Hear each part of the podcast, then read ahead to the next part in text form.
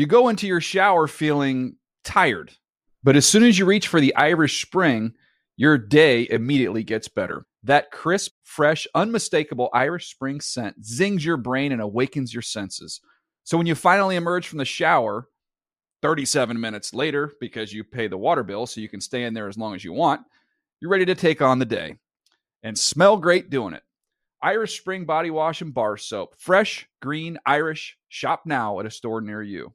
Live Nation presents Concert Week. Now through May 14th, get $25 tickets to over 5,000 shows. That's up to 75% off a summer full of your favorite artists like 21 Savage, Alanis Morissette, Cage the Elephant, Celeste Barber, Dierks Bentley, Fade, Hootie and the Blowfish, Janet Jackson, Kidz Bop Kids, Meghan Trainor, Peso Pluma, Sarah McLachlan. Get tickets to more than 5,000 summer shows for just $25. Until now through May 14th. Visit LiveNation.com slash Concert to learn more and plan your summer with Sean Paul, Sum 41, 30 Seconds to Mars, oh, and Two Door Cinema Club. Hey, everyone. This is Jodie Sweetin from the podcast How Rude, Tanneritos. I've been needing a quick getaway with my family, and the 2024 Hyundai Santa Fe is the perfect vehicle to take us there.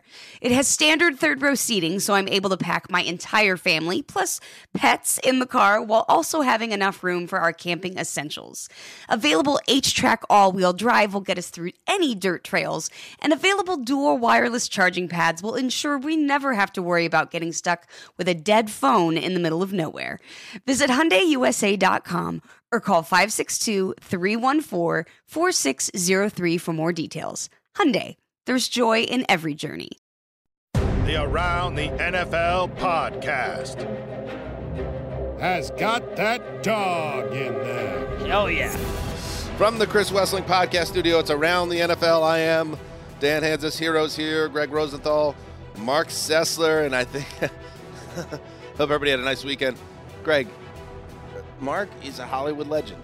You don't, he's a cinephile. Mm-hmm. You thought he wouldn't see seconds before we started. You're like, I heard the new Mission Impossible wasn't that great. Marc was like, I beg to differ because he sees them all. Well, you you you said that you heard it was the worst one. I would disagree with that only because I can think of a few that I very much disliked. This one was. that it was all like about teamwork and being it was kind of corny compared to the last one. I think it pointed fun at itself, like in a way that was a little fair. winking, a little Yeah. self-referential. Yeah, we were t- we were also talking about we both saw Oppenheimer. Right. It's fine. I agree. Like, uh, did it blow me off the earth? Like, I liked it. Um, I saw it at Nolan. 6 a.m. to be honest, which was I've never done in a theater. I don't think. Were you tired? I thought like I got up super early and even went running to try to be like and drank some coffee to be like I'm gonna go into this thing feeling like it's midday, and it was like it was around 6:53, and I'm like I'm s- nodding off here, like I'm Wait. struggling to stay awake. If the movie started at six, Yeah. And you Was it full? went running, Yeah, jam packed, what time did you pull on your gym shoes and hit the pavement? like to start running? 4:30. Well, the theater's across the street from where I live, so I didn't. Have Did to you get a sleep? What do you mean? Did you go to sleep before the yeah, run? I tried to go. th- Previously, I went to sleep at like 10 something at night. I tried to, you know, Oh. best I could. Well, that's good. Yeah. Well, no, it was an attempt to not try to go straight from bed to a theater and then just continue to sleep in a dark, cozy theater. Smart. So it was a battle. You saw it at nine, easier. Yeah. I'd assume. Yeah. It's fine. Um, other pop culture news, and we got so much to get to in the NFL. Of course, that's it is around the NFL. But today, in fact, it's going to happen during today's taping.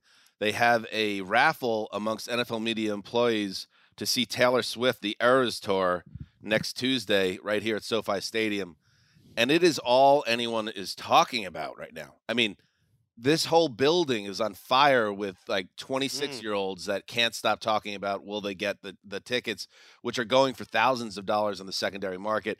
Uh, let's bring in Sean Kelly behind the glass here. Shawnee, uh, w- give us a temperature of the um, Generation Z right now. Well, it's really hot, Dan. It's it's everybody is firing on all ballistics today. Um, I'm just all the middle, like the 20, the mid 20s is just buzzing. The uh, office group chats on Slack are just going bonkers. Everybody wants these Tay Tay tickets.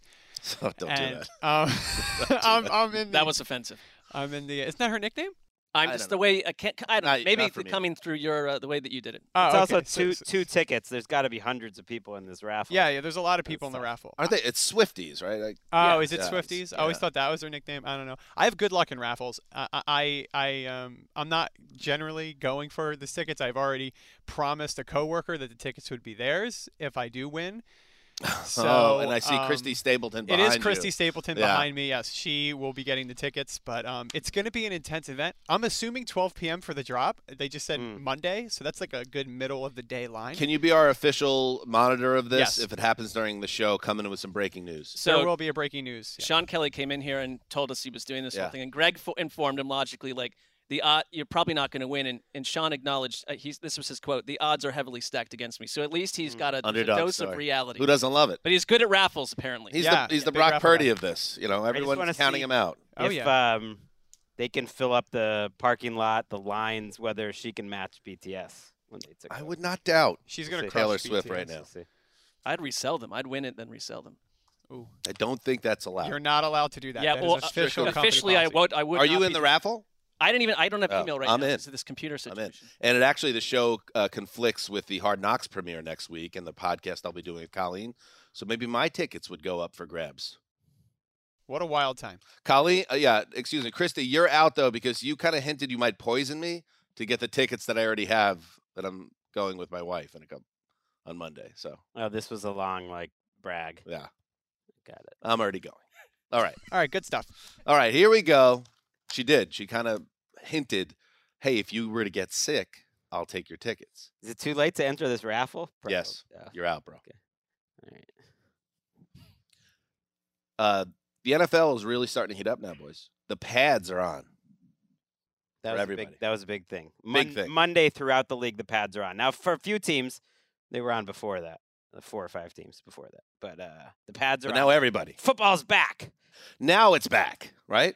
Well, Pads are on. yeah, sure. Until the ne- there's a game this week. Then it's back. Then it's back. Then football. But then Well- real, then real, then we realize the preseason is, is somewhat of a sham, and so then it's going to be back at a later date. Well, actually, but also you put the pads on, but the way the rules are now, you can't do full tackling, full hitting for another few days. So that to me, then that's- then it's back. then it's back. sort of. And then when the preseason actually is, kicks off in earnest, to me that's when football's back. It's vaguely back at that point.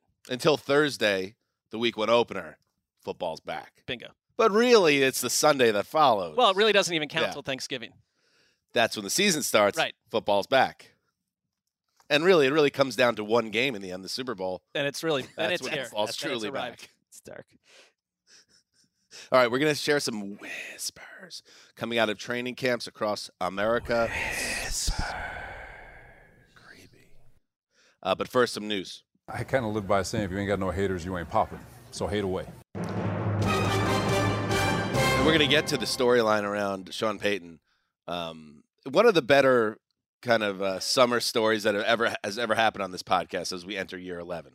I don't think there's got so there's so many layers to it. It's wonderful. It's wonderful. Well, we're so used to players going at each other, you know, online or in some form. It's coaches. When it's coaches, it stands out, and I find it delicious. And not for nothing. Sean, Sean Payton, your initial when you know I have to do some damage control. I thought I had my Fox hat on. You never said anything interesting That- on Fox. that you cannot use that as an excuse. Someone Sean point Payton. out one thing Sean Payton said in his year on Fox that anyone ever talked about. endless milk toast commentary. The only thing I remember Trying to get a new job. is like him wearing those like pandas, you know, the dunks, like the, the sneakers that he wore every. That was about all that anyone took away. And the goodbye tweet from um, Fox, which is like, Sean Payton, thank you for everything you've done. It's like, what, take eight million of our dollars? All right, let's get to it. Starting with obviously the big news that broke. And yes, we are undefeated here. Uh, this is just this is what we do. We record podcasts, and then major news happens immediately following the recording of said podcast. It happened on Thursday um, at Bengals practice, where Joe, Joe Burrow rolled out to his right, pulled up with a calf issue, was later diagnosed as a sprain, an injury that's expected to keep him out several weeks. Um, so you're not going to see him in the preseason. Obviously, NFL Network's Mike Garafolo reports that week one, quote, should be realistic for Burrow. However, Greggy, couple things here. Number one, this, I believe, is the fourth straight year Burrow's um, summer has been impacted either by the recovery of an injury or COVID or uh, an occurrence of an injury. Appendectomy last year. Right? It's never. It's not an ideal situation, obviously, uh, for Cincinnati. Not one that they can't overcome. Of course, he had the appendectomy, appendectomy, dectomy last year and had his best year ever. Still not great. The other concern here, Gregg, is the calf is one of those injuries where it could come back, and if you come back too soon and injure it again, all of a sudden everything's up in the air. Right. I think of Kevin Durant, obviously a very different sport. Uh, but doing that and then tearing his Achilles coming Right. soon off the calf strain. And it, and it can linger, it can come back and forth. It's disappointing. He was really excited, Joe Burrow, to have a, a camp. And you can point out, yeah, like he ended up having a great year last year, but he's tended and the Bengals have tended to start the year slowly. You remember that disastrous week one game he had uh, against the Steelers. They also lost week two to the, the Cowboys. And he was trying to avoid that. The the thing if you're a Bengals fan, I think you are holding on to here is they're not making any move to bring in another quarterback. Trevor Siemian is probably their backup. It might be Jake Browning. Uh, they they did sign a quarterback, I think a USFL guy, Reid Sinnett. But if they were really worried he was going to be out into the regular season, don't you got to give uh, old Teddy a call or Carson Wentz? Like we have some real players that can play quarterback here. The season's over if you're playing Jake Browning in a bunch of meaningful games. So I got to think they are pretty confident he's back for week one. that has to be the the biggest bomb for Bengals fans. That exact thing that they're they're not there's no panic. Um, I thought even their social media account was being playful with the whole thing in the in the hours and days after. But you know there was this moment because our Thursday show was about rivalries and that we we dug into the past. But one we talked about was this like triumvirate of the Chiefs, the Bills, and the Bengals. And we're driving home as this news is breaking. Um, and it's one of the few times that Twitter slash um, X is to me really valuable because you're just re refreshing over and over trying to find out what news is but the news got softer and softer and softer about the injury itself uh, but there was a moment there where i'm just imagining like wait a minute the afc suddenly the Mm. bengals are a non-factor essentially if joe burrow is gone and it changes the way you think about the season. It's just a reminder that like you can talk about these teams month after month in the off season but then now it's like we are going to start to we're going to lose about 20% of the people that we spend our time talking about this season. And it's like the complexion of the afc would have changed drastically but i don't like calf injury because you're right if you tweak that thing it's like can come back and knock you out for a month more month or more Football is a completely different sport than baseball, mm. but yeah in multiple ways I would say that you still have to look at it as a long year, right? And I would just hope there, there's always this thing. All players are, and all teams are. They always circle week one for injuries. And like, oh, he'll be okay for week one. But if there's any concern that he's not 110% ready, yes, I would say, you know, if you have to go a couple weeks out Burrow to ensure that he doesn't pop his Achilles in October, do it.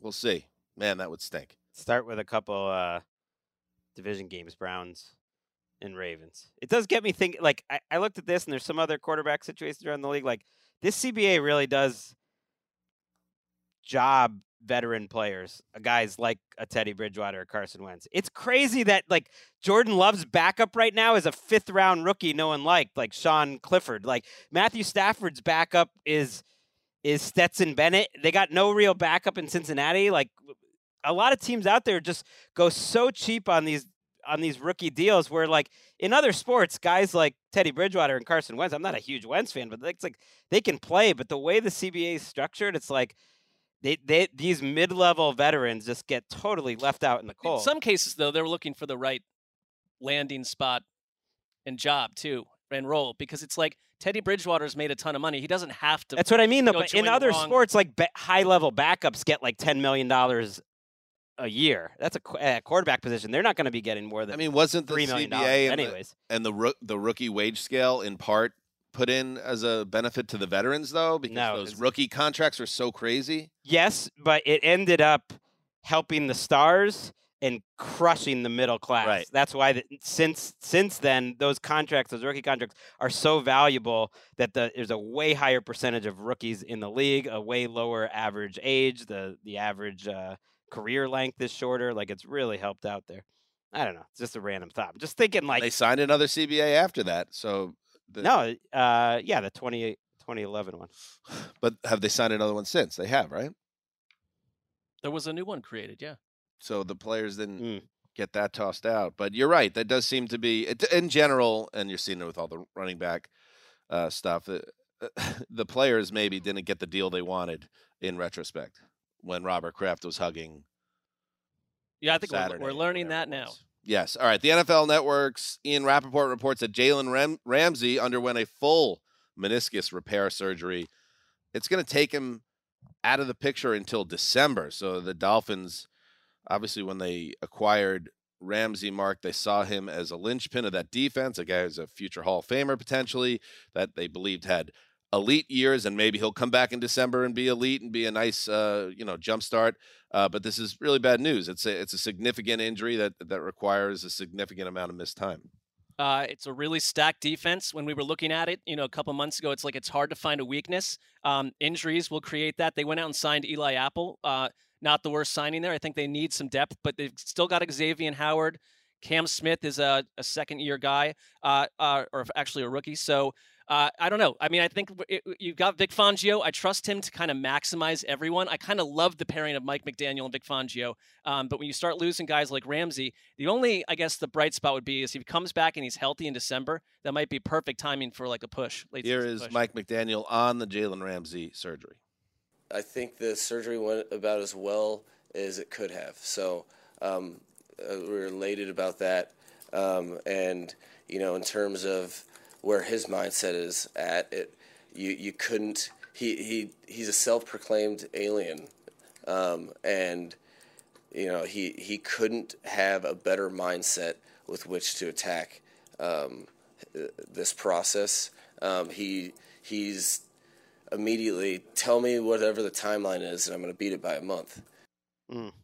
I I thought it was interesting how his contract really maybe led to the path they took surgery wise. Our guy Rap Sheet pointed out he got fully guaranteed salaries in 23 and 24. I was critical of that trade because they were acting like Ramsey got a lot out of it, and he really didn't. He didn't get a raise. He's he's kind of under um, a pretty, I think, team friendly contract. But this was the positive was that he got his salaries guaranteed, and it wasn't hard to read between the lines that the team or in a different scenario uh, might have preferred uh, a smaller surgery that he would have been returning in early in September, like mid September, that it would have been not a full repair of the meniscus. That was the initial reports. Then they said, well, they're going to see how it looks like. And Rap Sheet all but said, look, if he was a free agent next year, he might be coming back on less of a complete surgery. And so it's interesting. You talked about Mariota last week. It's kind of a, a similar situation here, except Ramsey's protected by a guaranteed salary in 2024, so he doesn't need to rush it.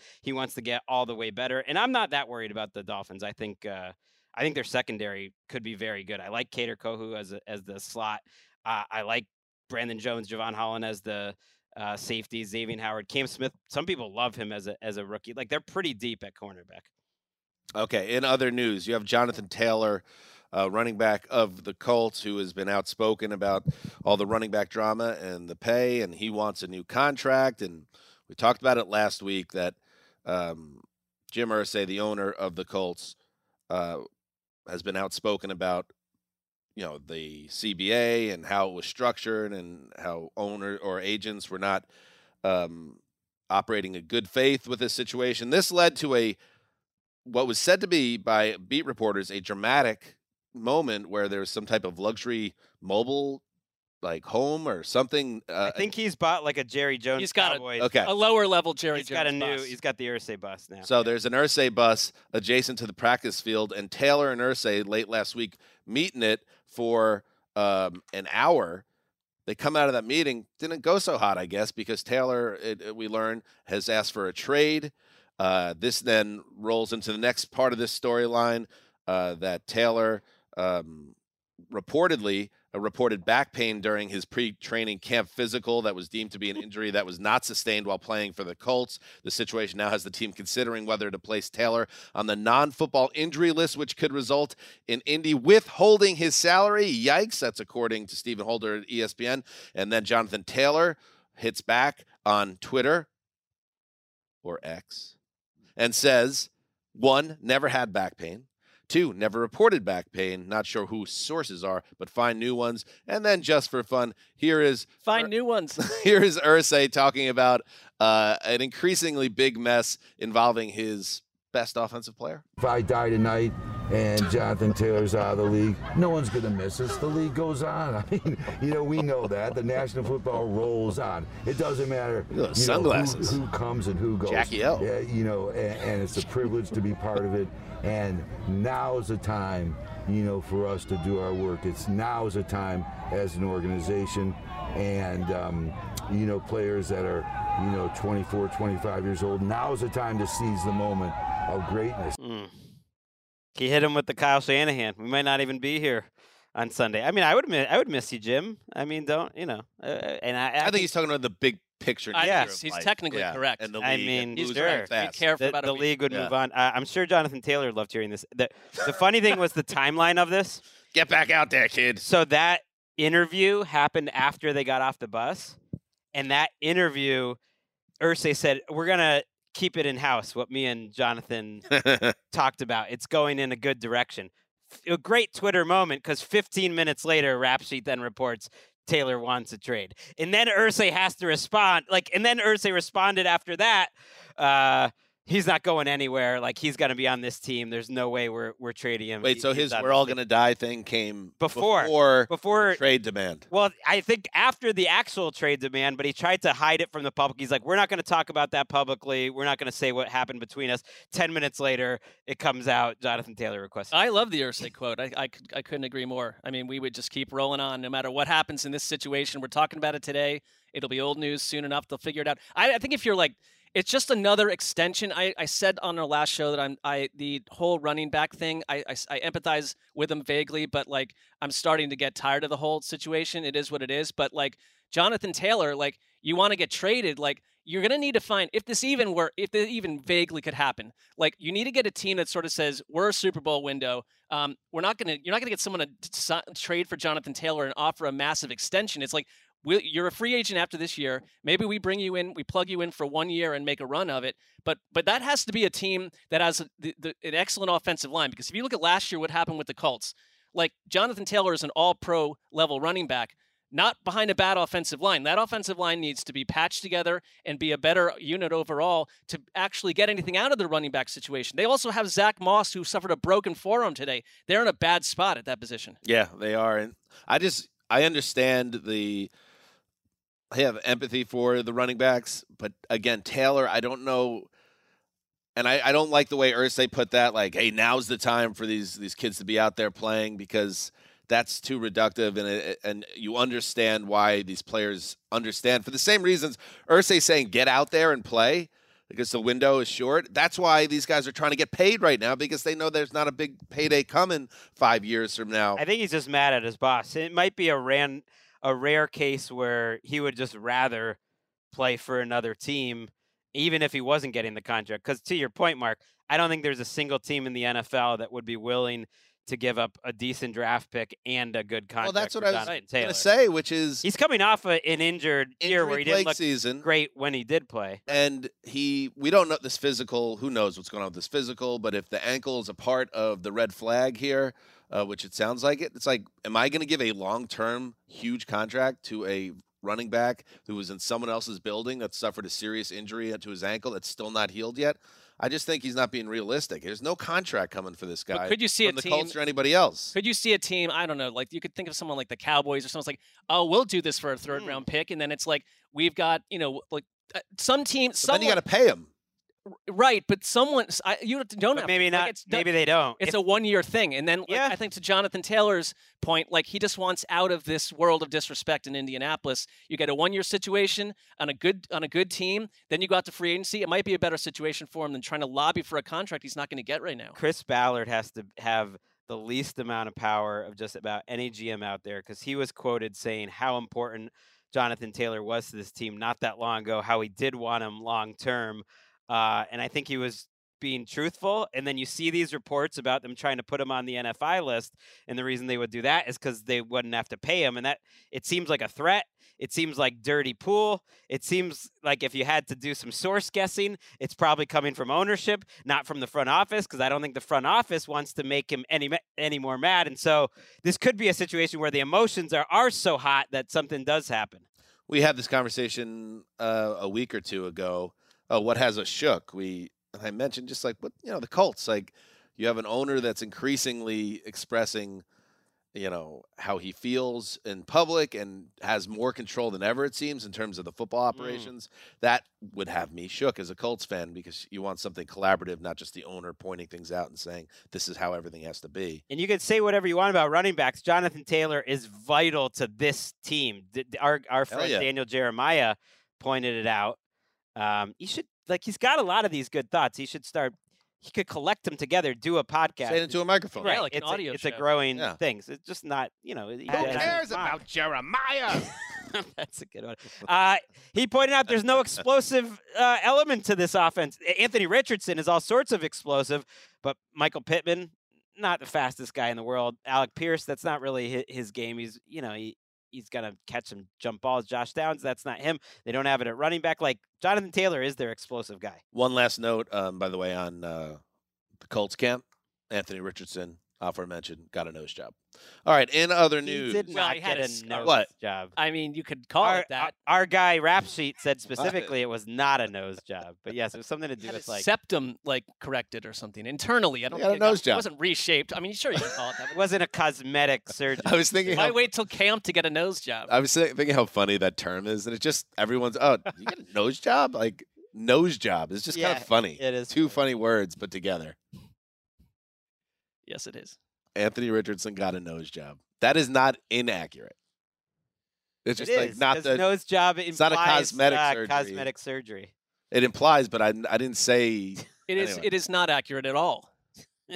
If you asked uh, the surgeon, "Oh, Richardson, is he? Did he check out? Oh yeah, earlier t- nose job. Yeah. No, That's what you no, think a surgeon be like, be no, that I fixed the septum. casual surgeon. no I'd follow up. Oh, what what type of nose job? Oh, septum correction. Okay. Welcome back to Earth, Dan. I don't know what you're living in a different universe than Gregg and I. Um, Aaron Rodgers, Sean Payton, Nathaniel Hackett, Robert Saleh, bunch of players around the Jets. It's a big old stew of funkiness after uh, Payton shot off to USA Today about how terrible Hackett and the Broncos coaching staff was last year. As I said, uh, Payton then came out the next day when I don't know how another element of the story. How long has he been in this game? Did he not realize that this was going to be a major um, storm? Did he not see this coming, or I like had our Gregg's, other I theories? like Gregg's yeah, we had theory the that other maybe theory. you know when he gave the interview, you're in a bit of a, A little more clear-headed headspace. state. Yeah. Yeah, yeah, he yeah. just he just was a little uh, loose, It- despite all the like the all the Denver reporters and nationally where they were like, "Hey, if Sean Payton does it, he has intention behind it. He has purpose to everything he does." Cut to the next Carry morning. Sean. Payton's like, uh, "Actually, I totally regret it. Why? Why did I do that?" Yeah, yeah, yeah. Um, so you heard Robert Saleh, obviously, in the in the news drop, how he addressed it a couple If you ain't days got no ago. haters, you ain't popping. um, my favorite part was Claybon's reaction uh, to that in real time, just burying his face in his hands um, with cringe. But then Schrager was at Jets camp uh, this weekend for Back Together Weekend. weekend. Uh, NFL Network, great job by everyone uh, on the team. And this Save is for us. Well, we were supporters. Okay. Yeah. I do support what they did. We were in the stands clapping. Yay! Everybody did great. Um, here is Schrager teed up Rodgers um, in a way that gave Rodgers a chance to give a very kind of nondescript answer, but Rodgers was very descriptive in his response. Yeah, I love Nathaniel Hackett, and those comments were very surprising. Um, to for a coach to do that to another coach, my love for Hack goes deep. You know, we had uh, some great years together in Green Bay, kept in touch. Um, love him and his family. He's an incredible family man, incredible dad, and on the field, I could say that. you know, he's arguably my favorite. Coach I've ever had in the NFL.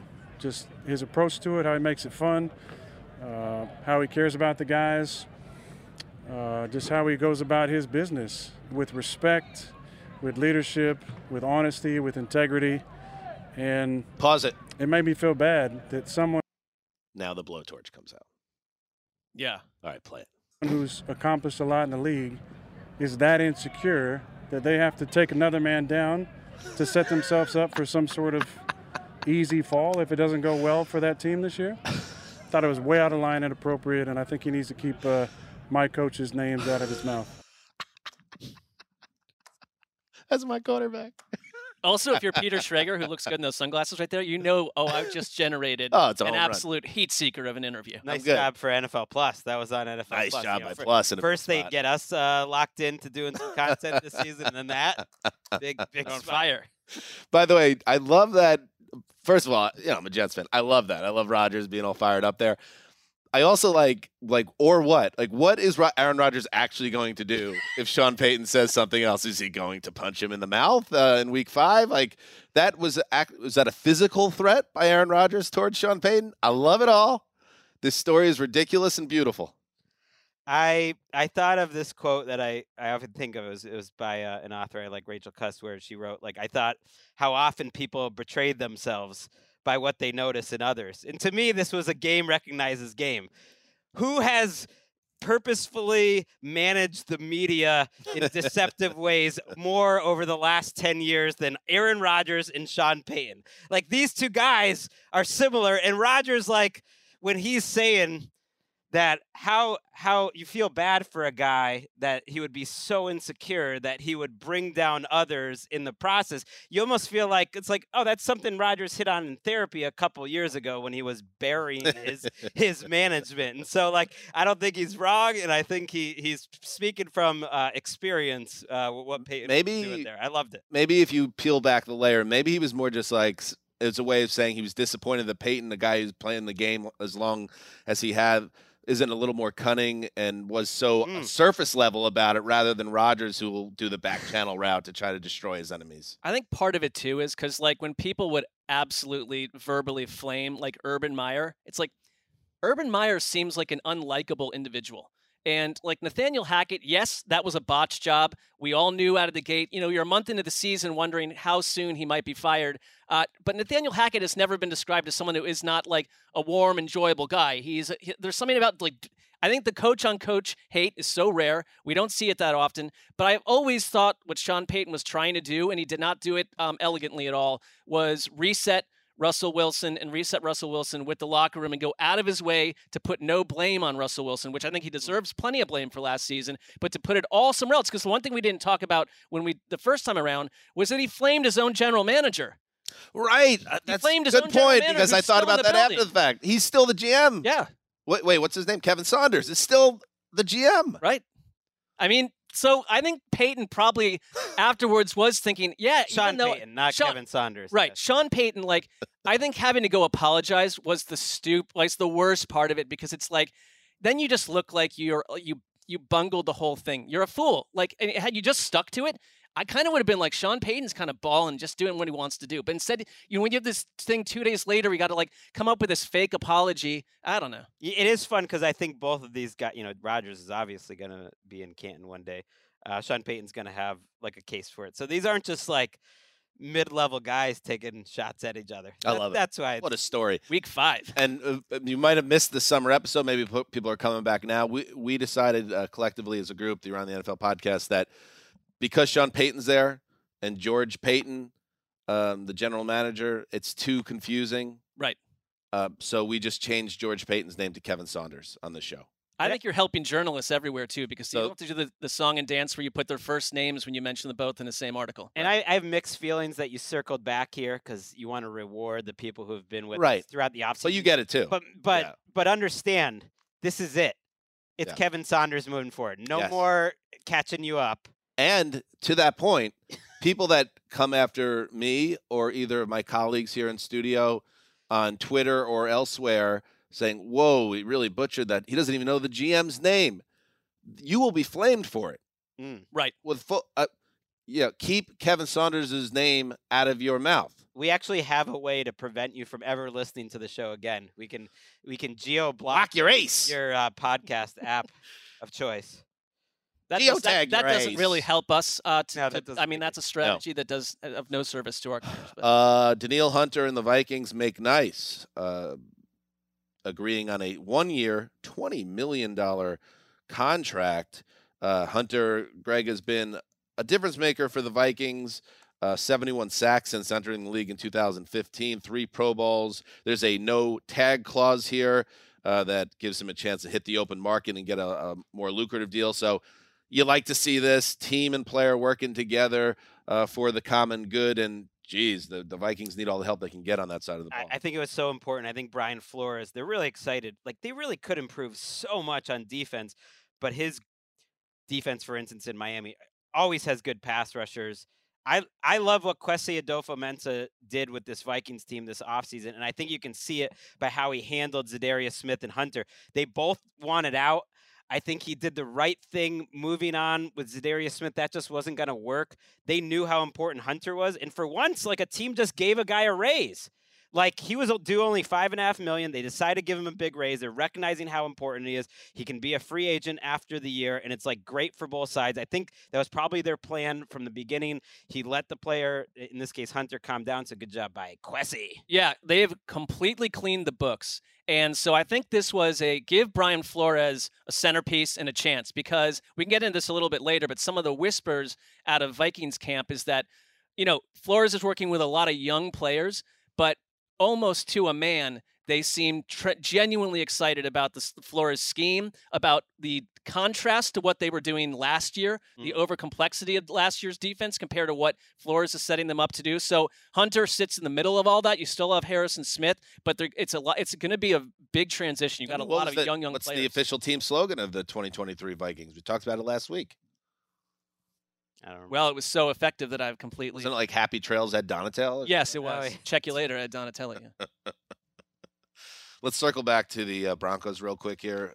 Tough, tough news at a camp today where wide receiver Tim Patrick, who once not so long ago, uh, last summer was seen as maybe their number one wide receiver or a number two type guy with them. Um, he's not going to be involved with the team for a second straight year, it sounds like, because he suffered what is believed to be an Achilles injury, uh, collapsed to the turf during a seven on seven drill. He missed all of last season after he tore his right ACL in a non contact drill on August 2nd. So almost a year to the day. Um, I, I talked about, mentioned my dad suffered an Achilles injury um, a couple of weeks back, about a month ago. It happened in front of me. It was not fun and at all. But I know from learning more about it through my dad and his subsequent doctor visits, when the Achilles goes, it goes. You know. So even though we don't have um, confirmation right now, if they sit thinking on the field, they could tell right away, and that's terrible news. It's a tough injury for any athlete to come back from. They were talking about him as, um, you know, some were saying he was the best football player in the receiver room this offseason. They were really excited to have him back. Thought he was always underrated. Um, I can't imagine because we don't, we these guys vanish off the radar. We just move on with who's still available. But it's like Tim Patrick has gone through two years. He's about to go through two years of complete and total hell because I think the one thing you hear about, I remember when, when they featured Gronk on the rehab journey, that you're just spending all this time alone. You're just alone. And like if you're Tim Patrick, you know, your dad doesn't have to go run a four, three, four, 40 a year from now. I, Um, I actually did tell him he has to do that.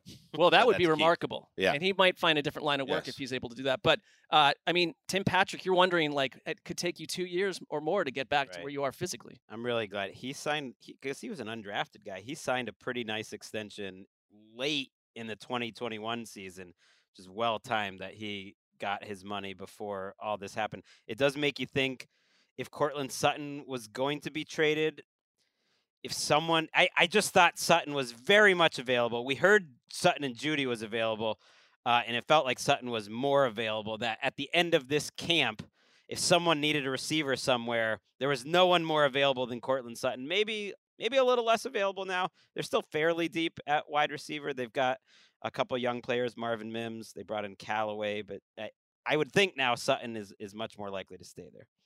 And finally, in the news, From the two, first and goal. Oh yeah.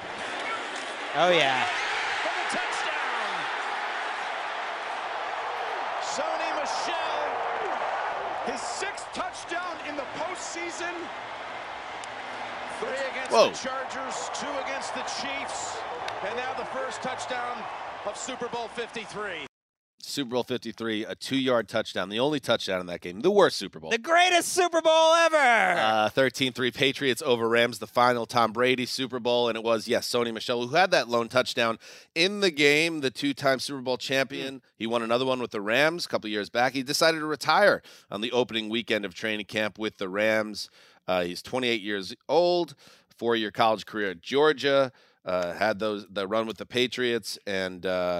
Uh, Sean McVay called Michael uh, Michel the epitome of a pro. 129 yards in that Chargers game and three touchdowns divisional round. Si- they say six touchdowns in that postseason. Six touchdowns Hello. in the postseason, 113 yards against the Chiefs in that AFC Championship Classic, and a couple touchdowns, and a game-winning Super Bowl touchdown. And no one remembers that. It's like Jeremy Shockey had a game-winning Super Bowl touchdown with the Saints. I feel like no one ever remembers that one either. So uh, that was a controversial pick in New England.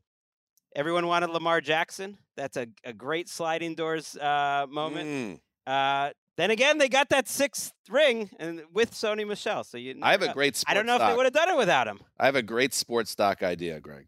I think you would like this. Maybe it's a little too esoteric, but I kind of like it. That Patriots run of what, a, what would it, 02 to 18 is that does that kind of encompass it? yeah. 01 to 18. Um, just about the running backs.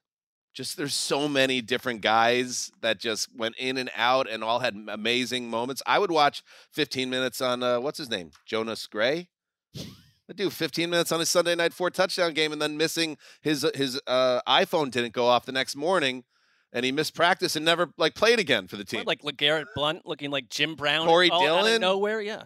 all these dudes. This is it. Not bad, right? You know how our friend Jordan Rodriguez did the playmakers this offseason? That's going to be That'll be yours. That's going to be yours offseason, next yeah. season. The I'll pass this running idea off. I don't need to be too hands on. You gotta get a producer with a, a Patriots 01 to 18 breakdown, but Greggy, if you want to take it, I'll just be EP. Yeah. the Patriots could have drafted Nick Chubb, who was, you know, drafted after Sony Michel, but Teammates in college. Yeah. Uh, That- yeah, that's that's So passed on Nick Chubb and Lamar Jackson. Maybe yeah. we're burying Lamar. lead There was a lot of where did you where did you have Bill Belichick in your GM rankings? This, this well, there just was a lot of buzz there. Uh, it's with uh, with Lamar back then. It, it is. I can imagine. I can't imagine really like being an NFL veteran. You, you show up to camp and you're just like, I can't do this. My, maybe it's your body, maybe it's your mind. It happened to Eddie Goldman too uh, for the Falcons. Again, this is actually the second time this happened that they thought he was going to be a part of the rotation, and he just was like, I, I can't do it. I can't well, there's always nothing beats the Vontae Davis at halftime being like, "Yeah, I'm out of here. Yeah, this is I'm I don't feel like doing this anymore." good. Um, and you should know, Greg. We, it's good to we all get little bones thrown our way on this podcast. Um, every time a Patriot retires that was connected Oh, yeah. to that run, it finds the news rundown and it never gets shot down because we know you like it. I think in this case, you know, we had It's to for you. recognize Sony Michel. See I even gave you that highlight. sneaky uh, big moment in history. All right, we'll be right back with some whispers. You go into your shower feeling tired, but as soon as you reach for the Irish Spring, your day immediately gets better. That crisp, fresh, unmistakable Irish Spring scent zings your brain and awakens your senses. So when you finally emerge from the shower, 37 minutes later, because you pay the water bill so you can stay in there as long as you want, you're ready to take on the day and smell great doing it. Irish Spring Body Wash and Bar Soap. Fresh, green, Irish. Shop now at a store near you. Live Nation presents Concert Week. Now through May 14th, get $25 tickets to over 5,000 shows. That's up to 75% off a summer full of your favorite artists like 21 Savage, Alanis Morissette, Cage the Elephant, Celeste Barber, Dierks Bentley, Feid, Hootie and the Blowfish, Janet Jackson, Kidz Bop Kids, Meghan Trainor, Peso Pluma, Sarah McLachlan. Get tickets to more than 5,000 summer shows for just $25. Until now through May 14th. Visit LiveNation.com slash Concert to learn more and plan your summer with Sean Paul, Sum 41, 30 Seconds to Mars, oh, and Two Door Cinema Club. What's up? I'm John Wall. And I'm CJ Toledano, and we're starting a new podcast presented by DraftKings called Point Game. We're now joined by three time NBA Six Man of the Year, elite bucket getter. Let's please welcome Jamal Crawford to Point Game, King of the Court one on one tournament. If they had it back in your prime, do you think you could have took it all? I'm gonna be honest with you. I don't think I could have took it all, but I think I would have shocked a lot of people. I think Kobe and everybody in their prime, Kobe would win a one-on-one contest. Yeah, I, yeah, because you got to think Love he's it. going to guard. He don't care about guarding. He's gonna guard. He's going to Exactly. guard. Like you see him in the Olympics, he's going to guard, and then on I'm top not of that, like that, CJ. Ladies and gentlemen, please welcome Sam Cassell to Point Game. I remember you came to my room crying, tears, crying. They- I mean, he was in a culture shock. And then I- his, he's going through withdrawals about winning. Remember what I told you? I said, I said, OG, you think I can get paid and go back and play in college? You think I ain't it? Check out Point Game with John Wall and CJ Toledano on the iHeartRadio app, DraftKings YouTube, or wherever you get your podcasts. Gross. Um, welcome back. so gross. We should maybe do some live reads. Maybe live whispers. Maybe. And maybe we get some may- uh, some female voices in the whisper. It just seems a little aggressively Us. us. Yeah, it's just a lot of us whispering in your ear, which I, I think would would be unappealing. Hey, to, to How about some whispers? Don't need that. That one's good. Hey, Stapleton, if you want my Taylor Swift ticket, can you give me a little whispers at some point throughout this segment? Just drop it in occasionally. Get that headset on. She hates this. That's why I like it. All right. It looks like she's going to go along with it. All right. Let's get into it. Whispers. What are we hearing? What are we following? Beat reporters are filling out notebooks, uh, writing uh, writing dispatches from training camp where the pads are now on. Football has started. It's back. Start us out, Greg. Uh, we're going to go around the horn a bunch of times here with things that we have culled from our research. Okay. Tireless research. Go. The the most meaningful whispers are to me are players we didn't know about emerging into roles, and I, I think that's happening with an undrafted rookie named Deneric Prince in Oh, you Kansas took City. son of a. Because there's only so many right now. They know, but that was a good one. they haven't put on the pads and everything, but everyone there that we trust say he's popped so consistently and is playing so often with the starters that he's a little bit about uh, like the Isaiah Pacheco of this year for that team. They certainly have some room at the running back uh, position, and it makes me think of this Chiefs team in general. You think of them as this dynasty, and they're getting back to the same place every year. But because of their setup with it, they really have like a stars and rookie contract kind of roster that there's a lot on the line. Like Rashee Rice, uh, the, their rookie wide receivers, having a chance to play with the first team. Their linebacker spot where they signed Drew Tranquil is definitely a little up for grabs, and he might take some uh, playing time race. So there's a lot of position battles there. But Deneric Prince is one that I think is going to get drafted in fantasy league. So that's a We just one. did five minutes on Sony Michel, and you took the one I was most excited about. That's why I took it first. Just felt very whisper. Um, I think it is whisper. It's five on Sony Michel.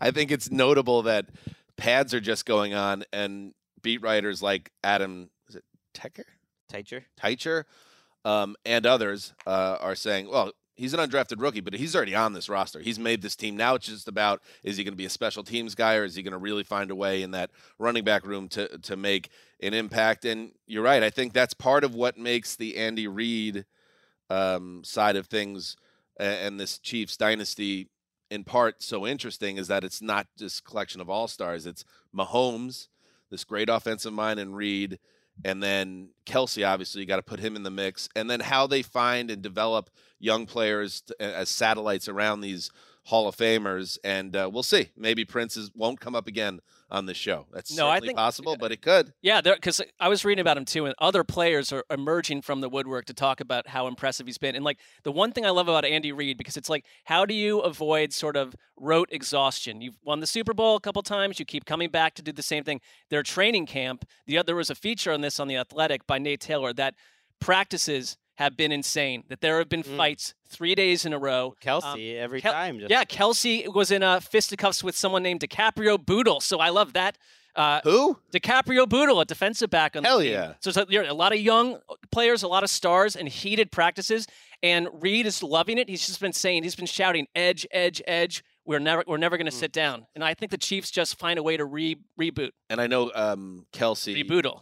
Reboodle uh, apologized and said he has to control himself. No, I love that. Yeah. A team that's had that much success fighting in training camp, they still got the fire. Shout out to uh, Pete Sweeney over at uh, Arrowhead Pride. We might we might have to have him on if we want a Chiefs guest. He he has some. They have some of the best like recaps of of any practice in the entire league, and there's so so many battles going on. I'm just seeing here on his timeline here. Uh, one of their undrafted rookies that they were playing like as a starter uh, in a lot of uh, snaps, uh, Naze Johnson sounds like he's suffered an ACL injury either Sunday or Monday, so that is disappointing. Mm. Whispers, whispers, whispers. That's not Christy. Not at all. Was that It's the Kelly? counter opposite. Sean, it's past noon. Is do we have any updates on the Taylor Swift front? No updates on the Taylor Swift front as of right Mm. now. We've been, uh, there's been inquiries waiting back. Think it might be an afternoon. I did say 12 is like a middle of the day, so I heard Monday, so I'm like going to start at 12. Oh, But you said 12 to us. That's, said I think tw- an important thing if you're going to be talking to other journalists, accuracy is thank you. important. Oh yeah, that don't was just not. don't that just was make not up a number. That, I just picked the middle of the day. So you threw out that The middle of time, the but you just threw the first possible second that becomes afternoon, which is noon. yeah. Oh. Well, I assume like in, in the middle of an average work day, right? An You do work you do is in the- stand up, right? Yeah, uh, I so like when you're doing a show, you don't just like say a time specifically and then it could be any time. uh, Right. No, for Come people to to the show up. stage You- in the middle of the day. Yeah, I, Come I, see I, me in the middle of the day up in uh, you know. I never like chuckle hat. exactly said 12 was the. It was going to be on the nose. This entire episode's been built around the drawing happening five minutes ago. Oh no, yeah, no. If if that is what you thought, I apologize for my inaccuracy. This is why you're the journalist, and No, I we press love buttons. You, Sean. We should, you, you, you've destroyed us. Marc, you're up. Love you all. I love the reports about emerging players, um, which we just did. I also think there's guys that we spent all off season wondering, like, this guy still got it? Is this guy is this going to work? And so I go to Giants camp where uh, Dan Duggan of the Athletic talked about the fact that Darren Waller, who I was like, he might be washed. Maybe this was a nice idea, nice trade, but like he has been uncoverable.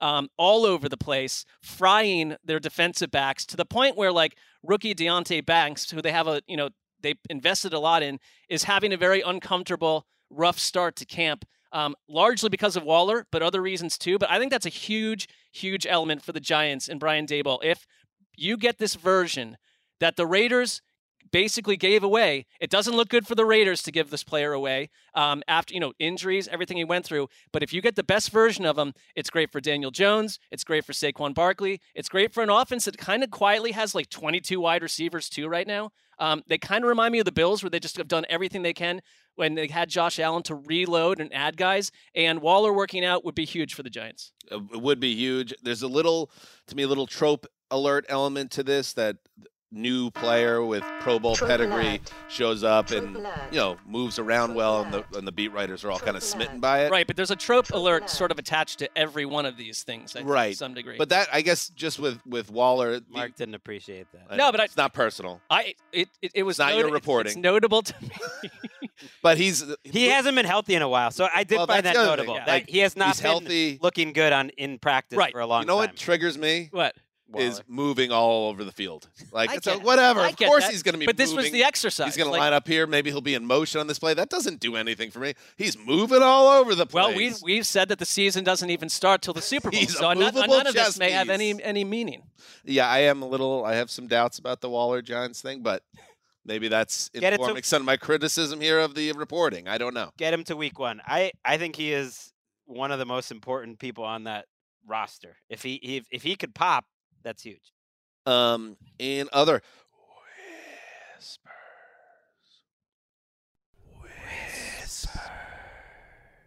um, the 49ers quarterbacks going ham.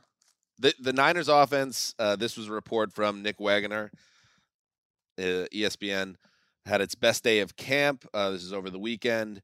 Uh, Trey Lance, 12 of 16 in first team reps, 5 of 8 with a touchdown pass and a touchdown run and red zone work. Sam Darnold, who took uh, the other four first team reps and 12 with the second unit, 8 of 10 with a pair of touchdown passes to Brandon Aiyuk in the red zone. Uh, we talked about last week that Brock Purdy has been cleared and um, seems to be on target for week one. I guess my takeaway based on this is yes, usually you hear, especially this time in camp, defenses are ahead of offense. I kind of think I have no concerns about the Niners because I Mm. think the team is kind of quarterback proof, which is such a obviously highest compliment you could give to Kyle Shanahan for what he's good at. I think they're going to move the ball and score points. Uh, really, no matter who's quarterback. Um, I think Darnold would do well in this offense. Trey Lance is such a mystery, but I would think that Shanahan would put him in the best position. And we saw that uh, Purdy has the ability to uh, move this team and be proficient as well. Niners going to be good. I want to add to your report. Um, in the newsroom this morning. Not my report. Well, your your entry, Reporting on the report. your your Yes. uh, yes, your review of the report. Um, Omar Ruiz in the newsroom today. Um, and he, guy. I asked, you know, like where you've been to a couple, couple camps. He's been to Raiders, um, Arizona, where it's like 114 degrees. You're wearing makeup and it's running into your hair. It's a terrible situation. Tough. But went up to San Francisco, and I was like, did anything like stand out about any player you saw at any camp? And like, I know this is a player that we've talked about before. Is like this is the year he becomes a superstar. But there are like superstar vibes around Brandon Aiyuk that like Mm. what he's been doing up there. And he mentioned Sam Darnold like whipped this like 15 yard bullet Sam Darnold. right into the end zone, and like this player emerged out of nowhere, high into the sky, and it hit him right in like the hands, and it was like Brandon Aiyuk jumping like twice his height almost. So. I, everything is going right for him, and I'm with you that the Niners just feel like they're picking up where they left off on offense. I think I, it was on Roto World. I think uh, had a uh, passing reference to Sam Darnold as the next Steve Young.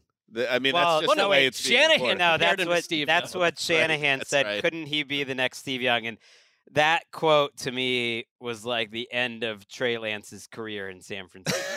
Yeah. I was just like, I guess it's obvious because even just the way they're cutting up the reps, Purdy is healthy enough that he's taking off one of every three days, but otherwise he's getting twice as many reps as those two guys combined. So it's really pretty team. But the fact that Darnold, who just joined the team on like a one year, $3 million contract, is splitting reps with the guy who was the unquestioned starter who they gave up three first round draft picks just a year ago at this time and was getting all the the fact that Darnold is splitting with him already, like they're not even giving Lance a chance. I I do wonder if Lance is on this team even in week one. Oh, I think they want to trade him. If anything, feature him in the preseason and Mm. ship him out. Give us another one, Greg. Okay.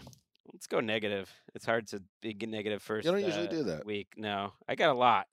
Um, Jets. I I actually am concerned about their tackle situation, their offensive line. Marc, Dan's taking this off. What am I taking it from you? You took my second pick too. Actually, I should have. I could bury this one. You want? No, it's too late. You started. You started. Yeah, that would be anti. okay, M- Mekhi Becton. That's Yep. not, not not looking good. That so was mine. far. Yep. Hasn't really been healthy. Not Uh, good at all. Duane Brown uh, turning 39 this year, I think, and was like okay last year. Still hurt, still on the pup list. So he, I don't know what's going on. there. Shoulder.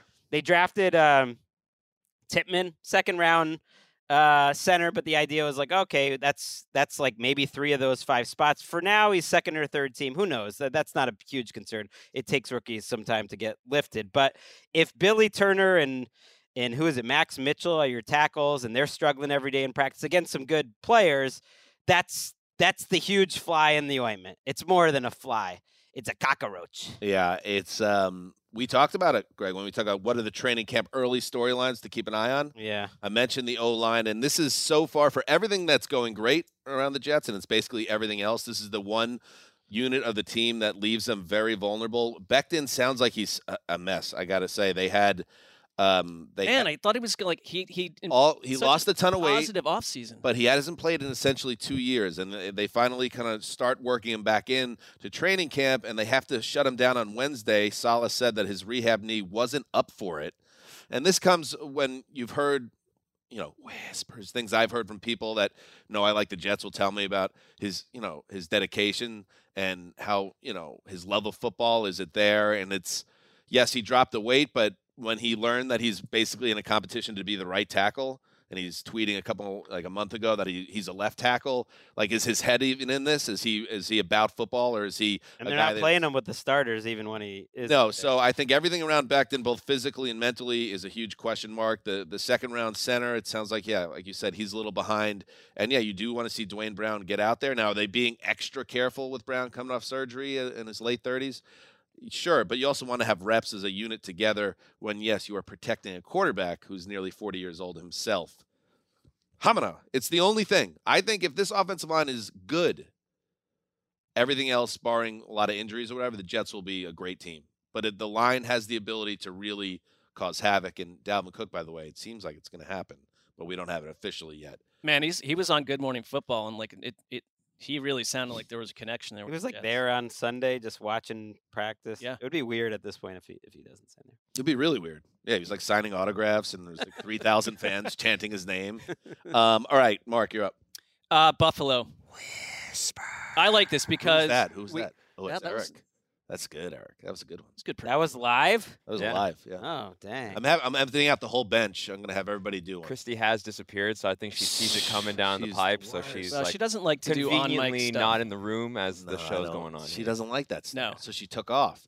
There's And a Randy's humility here, to though. her. I She see Randy in the you know. back though. Yeah, I Ran- he's Randy ready. did whisper one in last run around, but Yeah. you got upset over Greg taking yours and you threw your headset off. So Oh, I missed Randy's. missed Randy. Okay, I apologize. we'll get and Randy Greg, I apologize to you too for that actor bel- belligerence on my part. He, They're gonna he be thought you were mad at him That because you outburst. took it off as he whispered it, Mm. so his eyes got all big like deer Randy, it wasn't about you, bud. it was Greg's fault that I got mad. All right. I should have known. Don't take the Jets topic. How many years have we been doing this? I don't know how many years. Many though. Wait, but if you get if you if you um in your next turn get his third topic, That would be good. Can I tell you something? Incredible hat trick. There's literally no way Okay. He can get my next one Okay. because I I know Greggy, and there's no way Okay. he'll have the take that I have.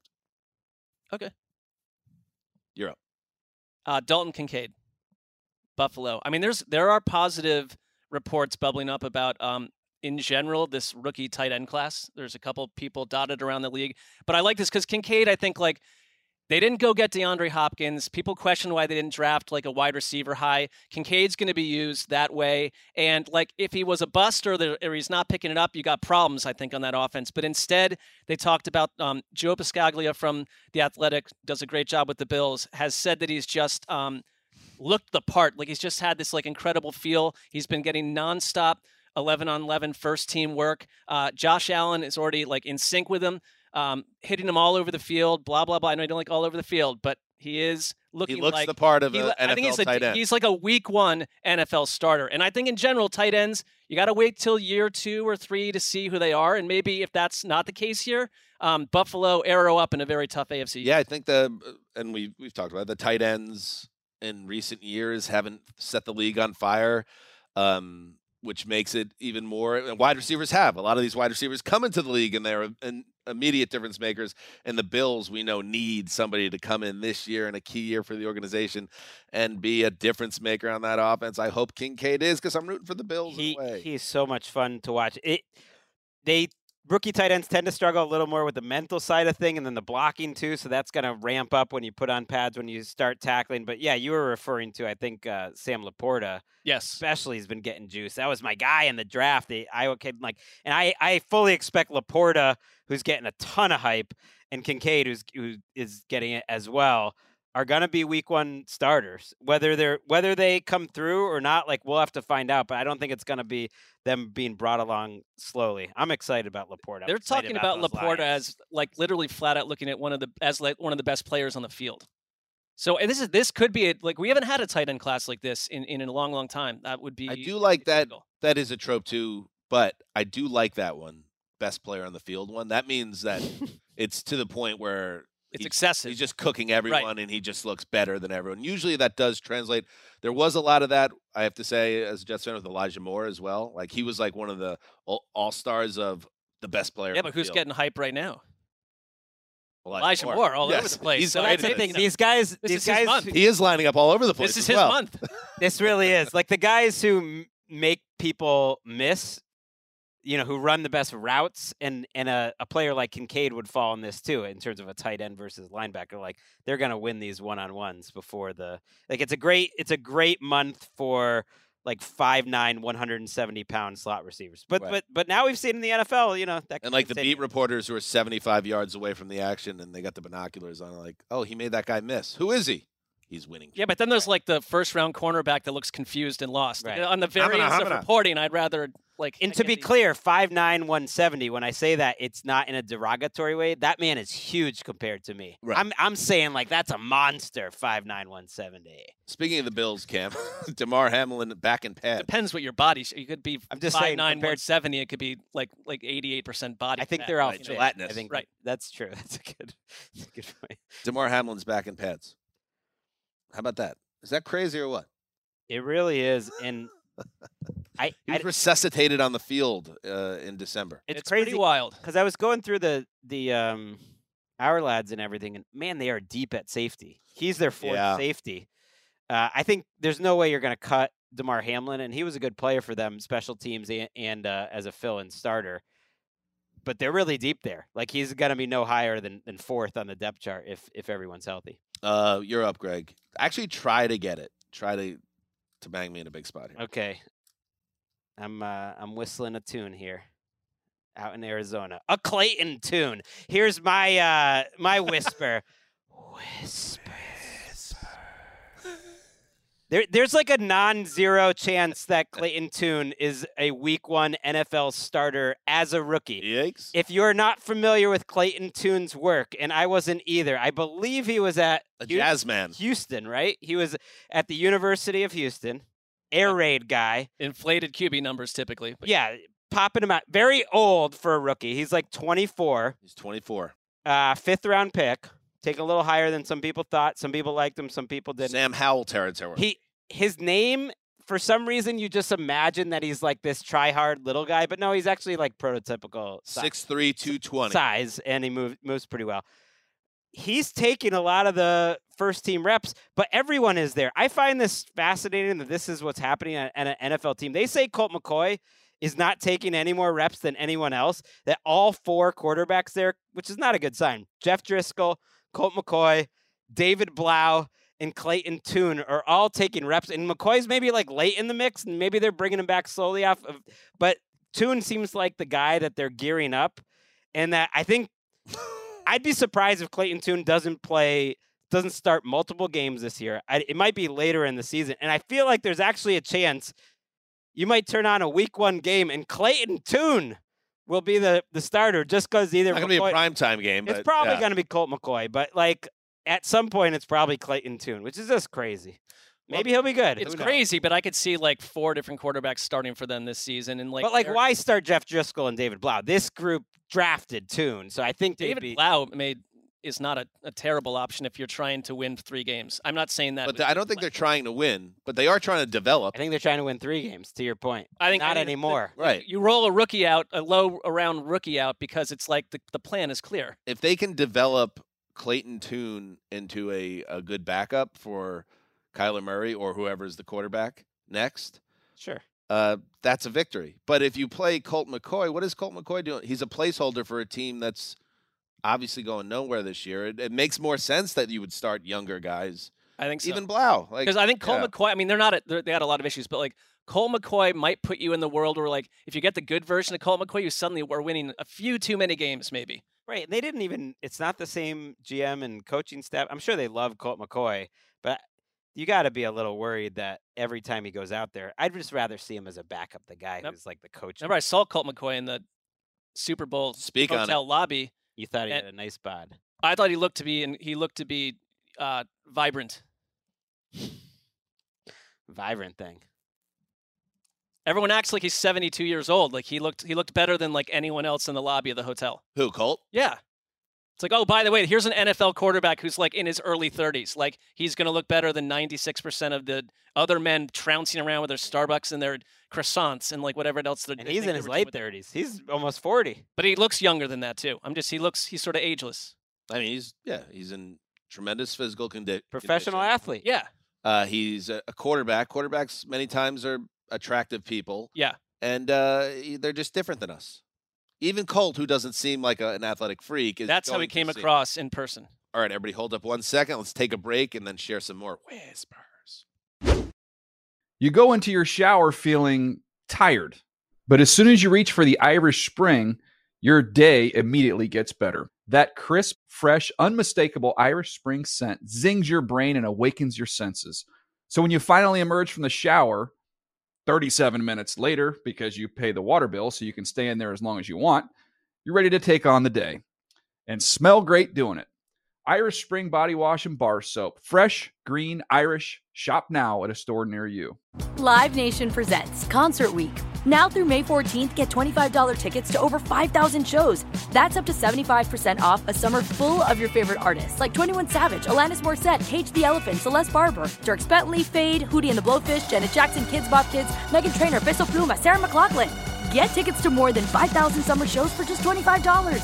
Until now through May 14th. Visit LiveNation.com slash Concert Week to learn more and plan your summer with Sean Paul, Sum 41, 30 Seconds to Mars, oh, and Two Door Cinema Club. What's up? I'm John Wall. And I'm CJ Toledano, and we're starting a new podcast presented by DraftKings called Point Game. We're now joined by three time NBA Six Man of the Year, elite bucket getter. Let's please welcome Jamal Crawford to Point Game. King of the Court one on one tournament. If they had it back in your prime, do you think you could have took it all?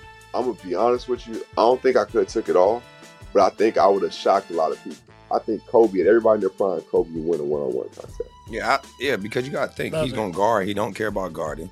He's gonna guard. He's gonna Exactly. guard. Like you see him in the Olympics, he's gonna guard, and then on I'm top not of that, guarding like that, CJ. Ladies and gentlemen, please welcome Sam Cassell to Point Game. I remember you came out from crying, tears, crying. They- I mean, he was in a culture shock. And then I- his, he's going through withdrawals about winning. remember what I told you? I said, I said, OG, you think I can get paid and go back and play in college? Because it ain't it. Check out Point Game with John Wall and CJ Toledano on the iHeartRadio app, DraftKings YouTube, or wherever you get your podcasts. All right, we're back. Gregg. Um I know it might seem that I'm more critical of Lamar Jackson um and the pro Ravens agenda that you sometimes push on our platform. I know it seems that way. Yeah. Uh, but I think some of it Just your denial of it is the annoying part. I think some of it, some of it is just a frustration from my standpoint that Lamar sometimes it seems like he ducks not hi- him himself, but the way he's portrayed uh, in the media narrative around the Ravens as not really being at fault when things go wrong for an organization that has, by the way, one playoff victory in the last eight years. Okay, and Lamar's been there what five of them now. My point is, I think Lamar just like the Ravens front office and the the roster needs to improve as well if they're going to really get to their true goal, which is winning the Super Bowl. And with that said, a minor but interesting note out of Ravens camp where new offensive coordinator Todd Monken has eliminated Jackson's use of a wristband to call plays in the huddle.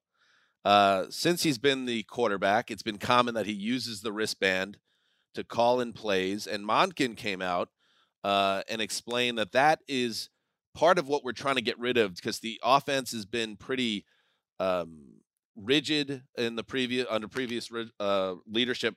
He didn't call out the the previous coordinator, Greg Roman, but That's how you treat a right the coach. play calls getting in late. Here's what Monken had to say about this uh, this change in terms of the setup for play. One of the most important things is if your ability to communicate the calls, and the best way for that to happen is to not start with wristbands.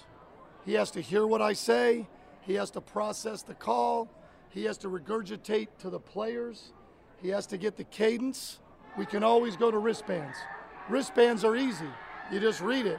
Hard is learning the offense, being able to process and make the calls. So that's interesting to me. It's actually empowering Jackson. If you can handle this, Lamar, and you you're able to do this side of it just uh, in, in a different way, that will give you more power to change the plays at the line of scrimmage.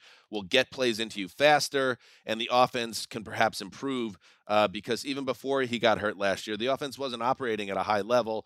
Uh, and Lamar with a better surrounding talent, there's going to be pressure on them, obviously, to be much better. Uh, a small but somewhat interesting nugget at a Ravens. I like that. I think he's showing faith in him.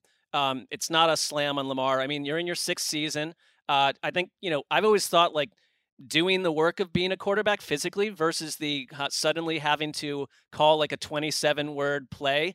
I would probably um, be baffled on how to do the latter. Uh, not if not the former also, but like I, I think the former would be tough. the, I, I mean, I'm just saying if I if you, they're different. They seem like different skill sets, but um, Marc thinks he's uh, Patrick Mahomes back no, there. I'm it's like just I'm just gonna freestyle. I, I just I've never understood like how how they do that. But like uh the this assumption though, um, because I, I my last memory of Todd Monken in the NFL was he was on that disastrous 2019 Browns staff.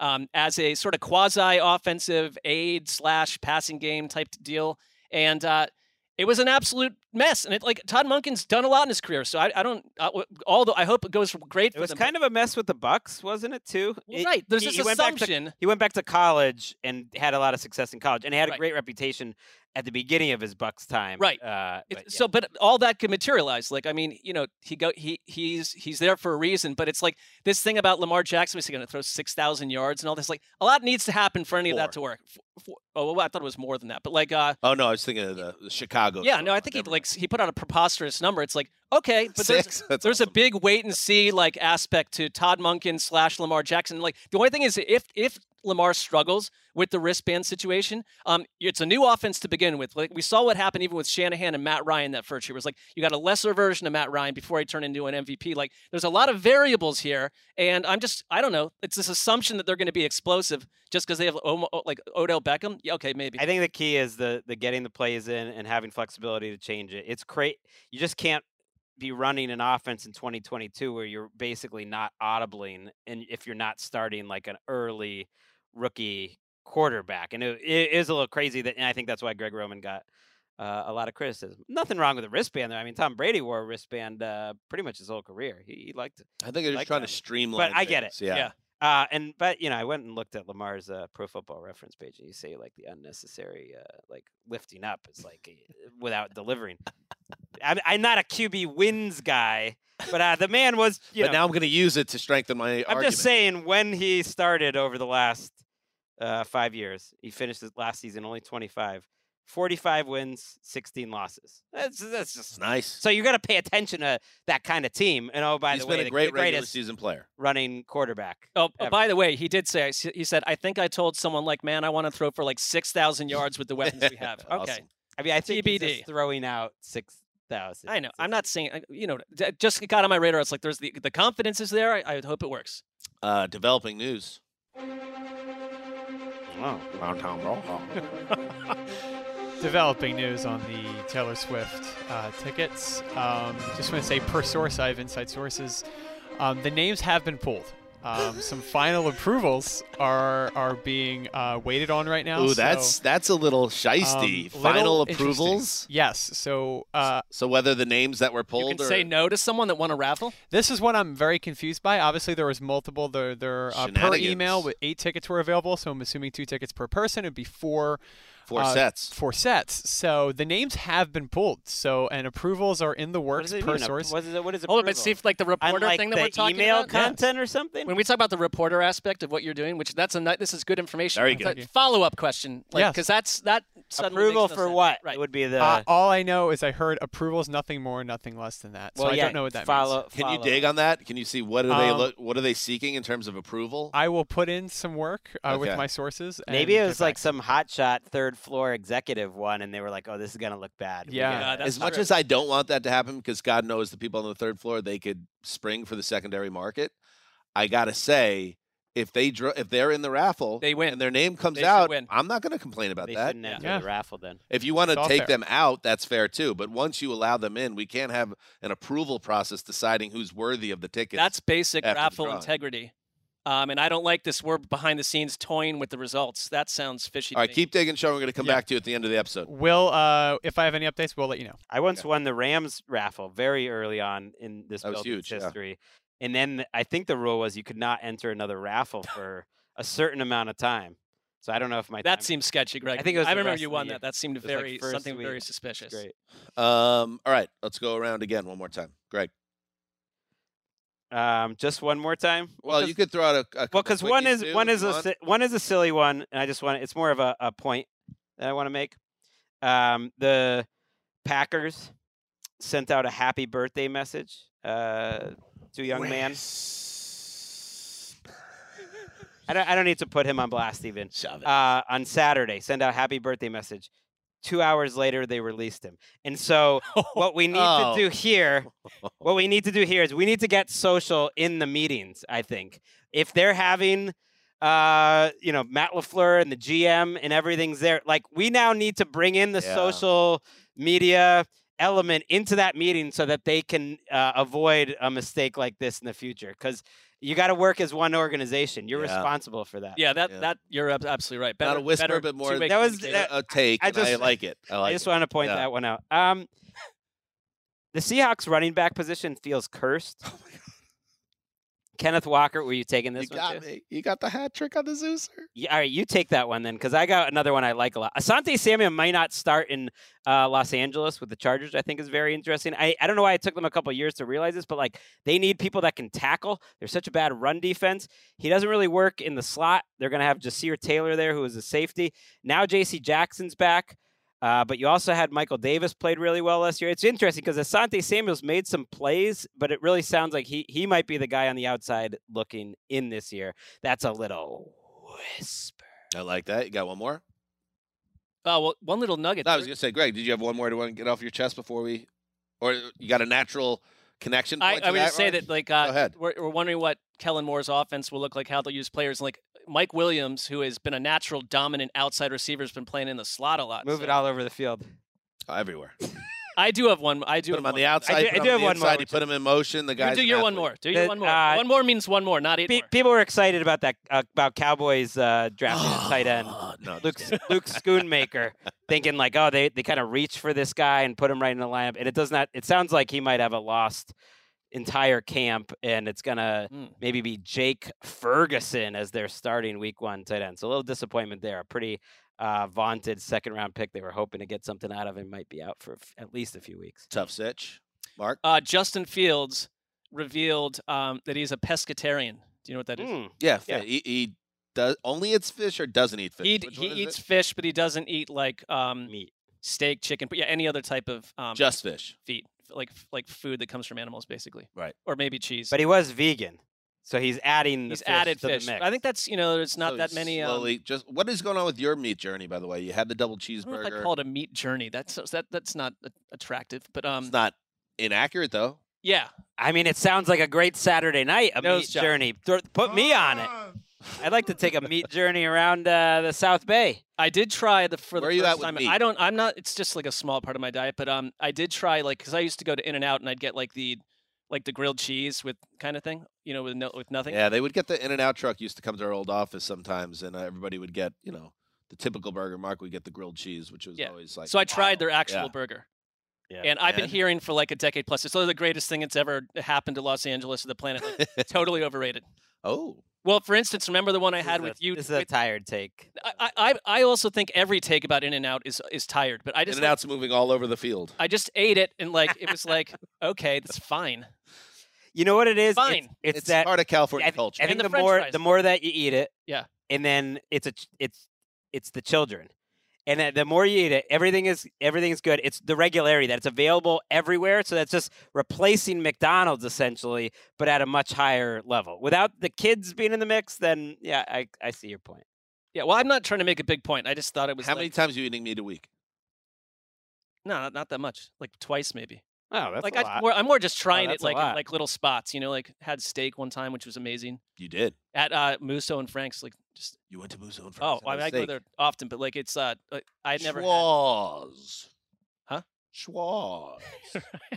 uh, it was incredible. Did you that was incredible. but you, there's a certain cocktail you got to get at Frank and I've gotten it more than once. Yeah, we should do it. We should we should go sometime. Next time you're up there, I would love to. Okay. Whiskey sour at Frank and Musso's, anytime. just like Rick Dalton. hmm You can sit in those same seats. Love it. Place is old fashioned, old school. Seattle Seahawks, they are cursed at running back, uh, Greggy. Uh, Ken Walker, because every year we talk about how amazing that running back room is going to be, and then they draft and they load up, and it's like, wow, you know, they're just going to keep coming at you in waves, and then, like clockwork, injuries creep their way into the room, and they're they're not wasting any time. These guys are just getting pads on. Ken Walker is sidelined uh, from Seahawks practice with a groin injury. Uh, Carroll, Pete Carroll made it sound like this could be an injury that could cost him significant time. Um, uh, so we'll see how long he's on the shelf. And then you have Char- Zach Charbonnet. Uh, he's out indefinitely with a shoulder injury. And he was, you know, so this went from Gregg, uh, this like oh, Charbonnet versus uh, Walker, and uh, are these guys going to be who's going to be the true alpha here? Now we might not have either of them on the field week one. We don't know yet, but it's just not a great way to start. I just feel like every season this happens, and there are some teams in some positions that are like this, but especially starting like with the Chris Carson era. But they've they've just like every year there's injuries, and they're I think they're you know, guys who are taking the first team reps right now are DeeJay Dallas and Kenny McIntosh. Kenny McIntosh. That's a real I- I person. was got to call him Rocky McIntosh. I don't know. this sounds like that would be a name, but this this always happens. It's very disappointing. And as someone whose son um, owns a Kenneth Walker shirt, uh, you know, Yeah. I'm always rooting for this guy. What are any millennials behind the glass that remember the movie about the Shad Penny was always hurt for them. Everyone always hurt. The movie about the kid who found the million dollars. Maybe that's before their time. I think his last name was McIntosh. What happened That was in this blank film? check. Blank check. Yeah, he found a blank, or he got hit by a car, car backing up, and the guy says he's in a hurry, gives him a blank check, runs off, and he like makes a fake persona with a computer, like back old school computers, and like something something Macintosh. And he uses like the AI voice. Yeah, yeah. Sounds absurd. Has some like old FBI chick hit on him. throughout somehow the movie. Never kinda heard of this movie. We were 15 years old, so it was a, we were we were a little old for it when it came out. Yeah. He was yeah, he was uh Mr. McIntosh he went by. No, it was a very weird Duff who was an uh, MTV VJ at the time was breaking into acting. She plays uh, like an older woman in her late 20s who's like in a romantic relationship. That's surprising It was an how many movies in the 90s have a a child, uh usually a boy that has some type of crush on an older woman and then they they have some type of romantic run through, moment like, at some point. They run through like some museum sprinklers together. They have like a night out on the town and Bizarre. Well, remember, odd. what about Big with Tom Hanks turning into a child and having all sorts of adult adventures? Just it, does- you don't see it anymore. No, I think it's a bit off the We grid. don't need to. I was expecting it in Oppenheimer, a little bit of it. Don't need it. yeah, I thought Oppenheimer would be a right, Could have used right it. territory. The third act, Yeah, I think you're you're right. a little Spice. Duff and Macintosh running through the fountains. Yep. Um, anything else? oh, can I just say, uh, can we pull up the Rams uh, t-shirts? You know, this is a, a trope itself. A head coaches, as long I remember going to Jets camp in '99 after they went to the AFC title game, and Parcells said. Everybody's going to wear this T-shirt. It's going to say "Start Over" on the back because last year didn't happen. And then Vinny, Vinny blew his Achilles in week one, and, and they never did start over. So Sean McVay has a T-shirt that that they're banding around at Rams camp that says the following on the back. It's a mouthful. Is that Sean McVay wearing it? Um, That like looks one of our Stafford. slogans. That looks like Stafford. all right, this is all um, capital letters across the back. Mentally and physically tough players who play smart and love to compete. Um, Marc, as you and I entered this company as primarily as copy editors, the thing that really jumps out to me immediately is the top line "and" is spelled out, and then the second to last Oh, line me between nuts. "smart" and "love" there's an ampersand. That's drove me nuts. And Why? also, uh, why the inconsistency there? I don't like players uh, two words away from play. Um, but two, they- but two ands pretty close too, even if it was both spelled out. I, I would have I would have maybe workshopped this a little bit. Um, it's a mouthful. If you if you ask the players to take the shirt off and repeat the slogan, I'm sure. Is it a bit, or is this was this could really? No, this I think the players might have made it, so McVay might have been off the hook. It was actually uh, Cooper Kupp or Matthew Stafford's. Uh, but who's responsible that for the this or and something? and I don't the know. ampersand? Well, I think it's more who's not res- who's not acting responsibly. Jordan Rodriguez, if you do hear this episode and you could uh, maybe fill in a little bit on this to give us an idea of why the Rams t-shirts are the way that they are, that would be helpful. well, plus it's like when you're a player, like what's gonna get you excited uh, for that day's actions? Like, hey, like guys, let's go be mentally and physically tough players who play smart and love to compete. It's like no one's ever spoken that way in the history of the, uh, the human like oh what what what do you like at work today I am I'm just a mentally and physically tough player who who plays smart and love to compete. yeah the two plays is terrible Unsolicited advice, something that would be maybe a little more just you could picture on the shirt. Compete. Well, that I think that would ring through the. Isn't that just kinda- Yeah, just it, it, it. You could remember. if you want to stylize it, put a period. Well, there's no Hell, period. put an exclamation point. There's Put a slammer on the. bitch. I don't care, but let's shorten it up. Yeah, there's. you want to get really crazy do the. Spanish like backwards slammer and the slammer Right, I like that. and it's like are we with your are we getting um, tacos with this like what has happened? You never know. You never know. All right. Anything else? I think we're good, right? We're oh, g- we're great Anything else from Sean Keller, developing news? Last thing, Taylor Swift raffle. Don't don't play it. There's no developing news. Okay. Um, I just I haven't heard anything. I'm not told any more information, and I just have to. We have you didn't wait. even did you try Yeah, I Did you follow up on the approval? the wording? appro- I was told the approvals. I was not was too allowed afraid. any more information on the approvals. That was it. But there are approval. There's approval protocol. You can There's confirm approval. that. There's approval protocol. Huh. This story's pretty big, actually. I mean, I don't I don't sense that he um, did a ton of work. He didn't- after he we- didn't push our last back at talk, that point. That was- I He's- can't No, push bel- I- a lot. he's showing I, I his did as much as I could. That's not how a journalist thinks. To be Yeah, a true you can always journo, you have to be dogged, bro. You don't go tell. I did as much as I. You, You know, don't felt like accept doing. easy answers. You got if if you risk rubbing people, and you're such an agreeable guy, and you're such a nice guy, Sean. I know you maybe don't want to rub people the wrong way, but sometimes you got to unturn stones that people don't want you to unturn. You could find out who this where this person's office is and just go up. Sometimes you can get something. Kick the door in. when there's not a uh, Let you know how that goes. when there's not a digital footprint. Sometimes people are a little more willing to give you the truth. You know, not on email. Person to person. I'll take that advice. Thanks, guys. More information will come when available. Check out Sean Kelly on social media. He's a he's a stand up on the rise, by the way. Go see him in the LA area. That's true. All right. Good stuff. Good stuff. We'll be back on Wednesday uh, with more coverage of the National Football League uh, as as football is back on Thursday. But it's the start of football being back. You guys get it. Um, until then, Dan Hanzus is signing off for Quiet Storm, the old boss, Eric Roberts, and the gang behind the glass. Approvals. Dirty. Murky. Heed the call.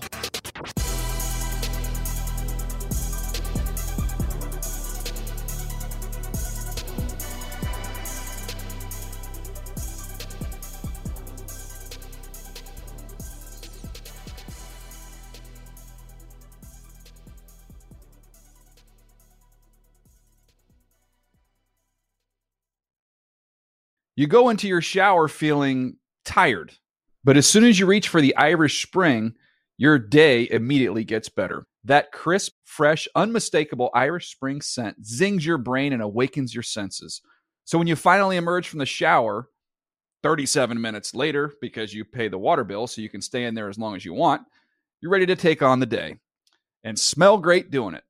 Irish Spring Body Wash and Bar Soap. Fresh, green, Irish. Shop now at a store near you. Live Nation presents Concert Week.